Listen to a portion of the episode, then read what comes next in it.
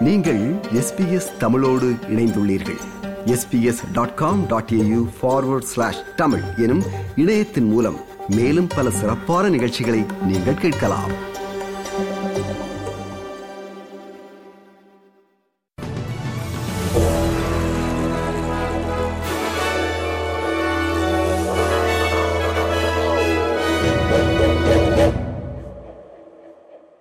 வணக்கம். இன்று டிசம்பர் மாதம் இருபதாம் திகதி புதன்கிழமை. செய்திகள் வாசிப்பவர் மகேஸ்வரன் பிரபாகரன். குயின்ஸ்லாந்தின் வடக்கே வெள்ளப்பெருக்கு காரணமாக ஏற்பட்ட சேதத்தின் அளவு இன்னும் முற்றுமுழுதாக தெரியாது என கூறப்படுகிறது.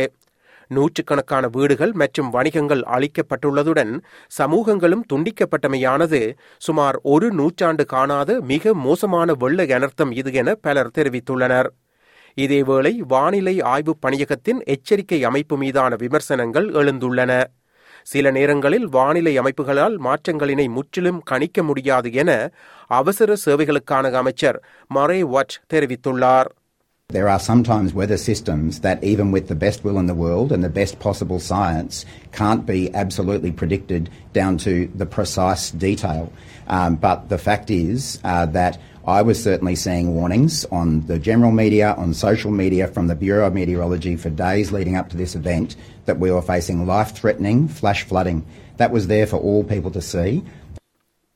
பயங்கரவாத சட்டத்தின் கீழ் சிறை தண்டனை அனுபவித்து வந்த அப்துல் நாசர் பென்பிரிக்காவை தொடர்ந்து சிறையில் அடைக்கும் வகையிலான தடுப்பு காவல் உத்தரவை அரசு கோரவில்லை என்று பெடரல் அரசு மீது எதிர்க்கட்சிகள் கடும் கண்டனத்தை தெரிவித்துள்ளன இரண்டாயிரத்தி ஐந்தில் எம்சிஜியை தகர்க்க சதி செய்ததாக குற்றம் நிரூபிக்கப்பட்ட அப்துல் நாசர் பென்ரிக்கா தற்போது சிறையில் இருந்து விடுவிக்கப்பட்டுள்ளார் இது தொடர்பில் எதிர்க்கட்சியின் பிரதித் தலைவர் சுசான் லே அரசினை கடுமையாக சாடியுள்ளார் This is not good enough. It's not good enough that the Prime Minister cannot reassure Australians about their safety in the lead up to Christmas. We lock the terrorists up, Labor lets them out. காசா பகுதியில் பிணை கைதிகளை விடுவிப்பதற்காக மற்றுமொரு மனிதாபிமான ரீதியிலான யுத்த இடைநிறுத்தத்திற்கு Israel தயாராக இருப்பதாக Israel அதிபர் ஐசக் ஹர்சாக் தெரிவித்துள்ளார். இஸ்ரேலின் நெருங்கிய நட்பு நாடுகளான பிரான்ஸ் பிரிட்டன் மற்றும் ஜெர்மனி ஆகியவை போர் நிறுத்தத்திற்கான உலகளாவிய அழைப்புகளில் இணைந்துள்ளன. அடுத்த ஆண்டுக்கான IPL Indian Premier League cricket போட்டிகளுக்காக வீரர்களை வாங்கும் ஏலத்தில் ஆஸ்திரேலிய வேகப்பந்து வீச்சாளர் மிச்சல் ஸ்டாக் மிகவும் அதிகப்படியான நான்கு புள்ளி நான்கு இரண்டு மில்லியன் டாலர்களுக்கு கல்கத்தா நைட் ரைடர்ஸ் அணியினால் வாங்கப்பட்டுள்ளார். இரண்டாயிரத்தி இருபத்தி நான்கிற்கான ஐபிஎல் ஏலம் துபாயில் நேற்றிரவு செவ்வாய்க்கிழமை நடைபெற்றது. இந்த ஏலத்தில் பத்து ஐபிஎல் அணிகளும் வீரர்களை போட்டி போட்டு வாங்கினர் என்பது குறிப்பிடத்தக்கதாகும். Northern Territory chief minister Natasha Fyles conflict of interest தொடர்பில் நேற்று பதவி விலகியுள்ளார்.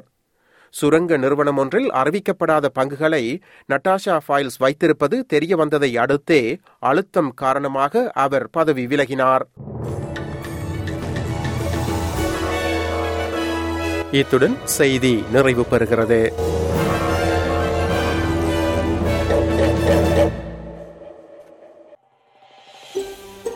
இது போன்ற மேலும் பல நிகழ்ச்சிகளை கேட்க வேண்டுமா? Apple podcast Google podcast Spotify என்று பாட்காஸ்ட் கிடைக்கும் பல வழிகளில் நீங்கள் நிகழ்ச்சிகளை கேட்கலாம்.